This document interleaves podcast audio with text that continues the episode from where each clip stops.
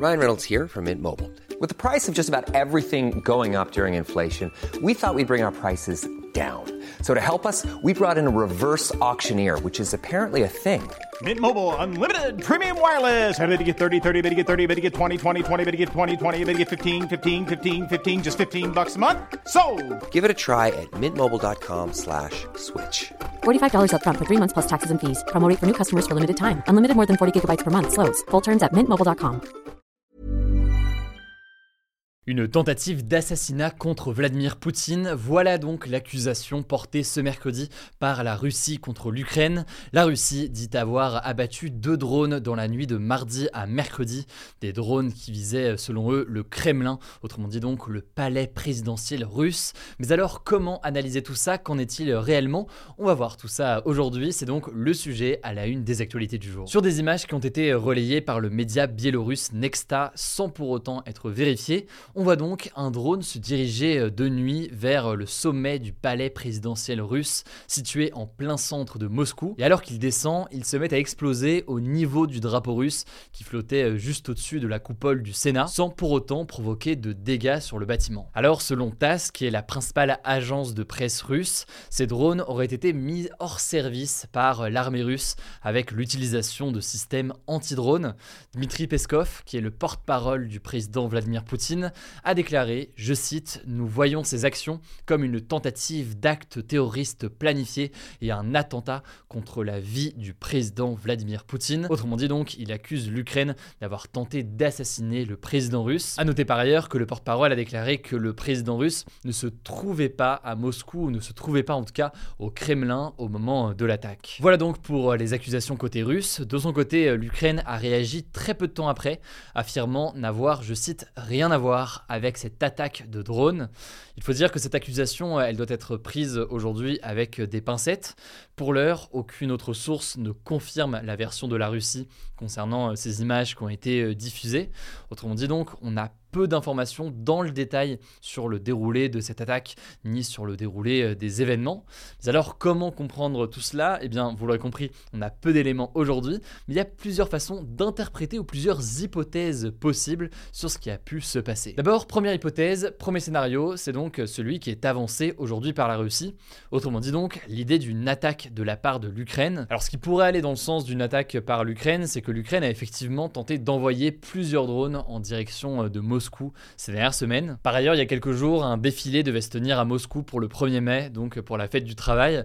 Il avait été annulé par les organisateurs en raison officiellement d'un risque terroriste jugé élevé par euh, les autorités. Un risque terroriste dans toute la Russie, y compris donc loin des frontières directes avec euh, l'Ukraine. Maintenant, une fois qu'on a dit tout ça, au moment où on tourne en ce moment et avec les informations qu'on a, il y a aussi un certain nombre de choses qui rendent moins crédible l'hypothèse d'une attaque ou d'une tentative d'assassinat de Vladimir Poutine par l'Ukraine. D'abord, première chose, c'est que c'est assez connu aujourd'hui que Vladimir Poutine, il est rarement dans son palais présidentiel.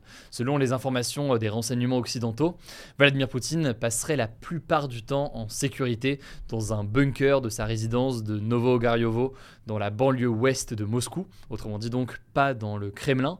Et en fait, plus largement, il se rendrait assez rarement au Kremlin, seulement pour des événements officiels, et surtout, il n'y passerait jamais ou quasiment jamais euh, la nuit, ce qui rendrait donc encore moins intéressante ou crédible l'idée d'une attaque sur Moscou euh, la nuit, comme on le voit ici, pour tenter d'assassiner euh, Vladimir Poutine. Deuxième scénario qui est possible à l'heure actuelle, c'est que cette attaque de drone pourrait être ce que l'on appelle une opération sous fausse bannière, donc un false flag en anglais. Cette technique, en fait, elle consiste pour un pays à simuler une fausse attaque contre lui et donc s'afficher ensuite en tant que victime. En gros, hein, ici, la Russie s'attaquerait elle-même, alors sans pour autant prendre de gros risques, et puis elle accuserait donc l'Ukraine de l'avoir attaqué, ce qui peut permettre ensuite de justifier par exemple certaines attaques contre l'Ukraine. Cette hypothèse du false flag, elle est donc possible, mais là aussi, à l'heure actuelle et à l'heure où on tourne ces actus, c'est dur de confirmer euh, quoi que ce soit. Enfin, troisième scénario qu'on peut noter et qui peut être possible pour cette attaque, c'est qu'elle ait été menée directement par des opposants russes au président euh, Vladimir Poutine. Et ce qui peut aller dans ce sens, c'est que effectivement le président russe est de plus en plus contesté chez une partie de la population. De plus en plus de voix s'élèvent pour dénoncer donc cette guerre et cette invasion de l'Ukraine par euh, la Russie. Bref, c'est donc une troisième hypothèse qui est aujourd'hui euh, sur la table. En tout cas, on peut noter aussi que cette attaque, elle survient à moins d'une semaine d'un grand défilé militaire qui est prévu chaque année à Moscou le 9 mai. C'est un défilé militaire pour célébrer la victoire sur l'Allemagne nazie en 1945. Alors pour l'instant, les autorités russes ont affirmé que ce défilé serait maintenu, mais évidemment, on va voir ce qu'il en est. En tout cas, on vous tient au courant dans les jours à venir, ou même plus précisément dans les heures qui viennent. Je vous tiens au courant, notamment sur Instagram. Le nom du compte, c'est Hugo.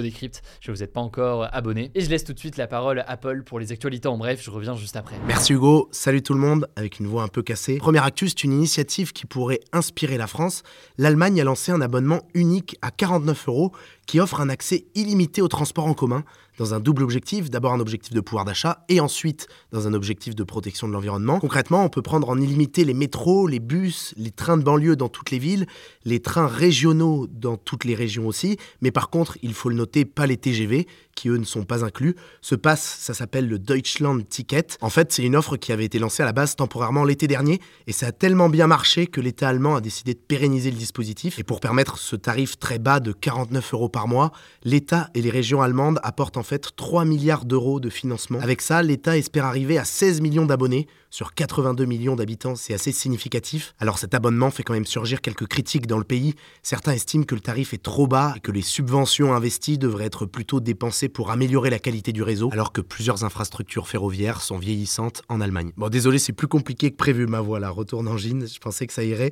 Mais du coup, je vais vous laisser plutôt avec Madeleine pour la suite des actualités en bref, qui est aussi journaliste au sein de l'équipe. Ça sera mieux pour vous, et de mon côté, j'espère qu'on se retrouvera demain. Merci Paul, courage à toi. On continue avec une deuxième actu qui a trait au transport également, mais en France le ministre des Transports Clément Beaune a annoncé qu'il ne stoppera pas les travaux de construction de la nouvelle autoroute A69 entre Toulouse et Castres. C'est marquant car il y a quelques jours, il avait pourtant déclaré que rien n'était encore définitif. Dans le contexte de contestation et de manifestation contre le projet de la part de collectifs de défense de l'environnement qui estiment qu'il faut arrêter d'encourager l'usage de la voiture individuelle avec de tels projets. Autre info importante en France, la deuxième demande de référendum d'initiative partagée au sujet de la réforme des retraites a été rejetée par le Conseil constitutionnel. Alors cette demande de RIP, avait été déposée par la gauche dans le but de potentiellement organiser un référendum, donc un vote de tous les Français, pour annuler le report de l'âge légal de départ à la retraite de 62 ans à 64 ans. Mais finalement, le Conseil constitutionnel a jugé que cette proposition de loi, je cite, ne porte pas sur une réforme relative à la politique sociale de la nation au sens de l'article 11 de la Constitution. Il faut savoir que pour l'instant, aucune procédure de RIP n'a jamais abouti à un référendum depuis la mise en place de ce dispositif en 2008. Quatrième actu, le ministre de la Santé François Braun a déclaré ce mercredi être favorable à l'interdiction des cigarettes électroniques jetables puff. Cette déclaration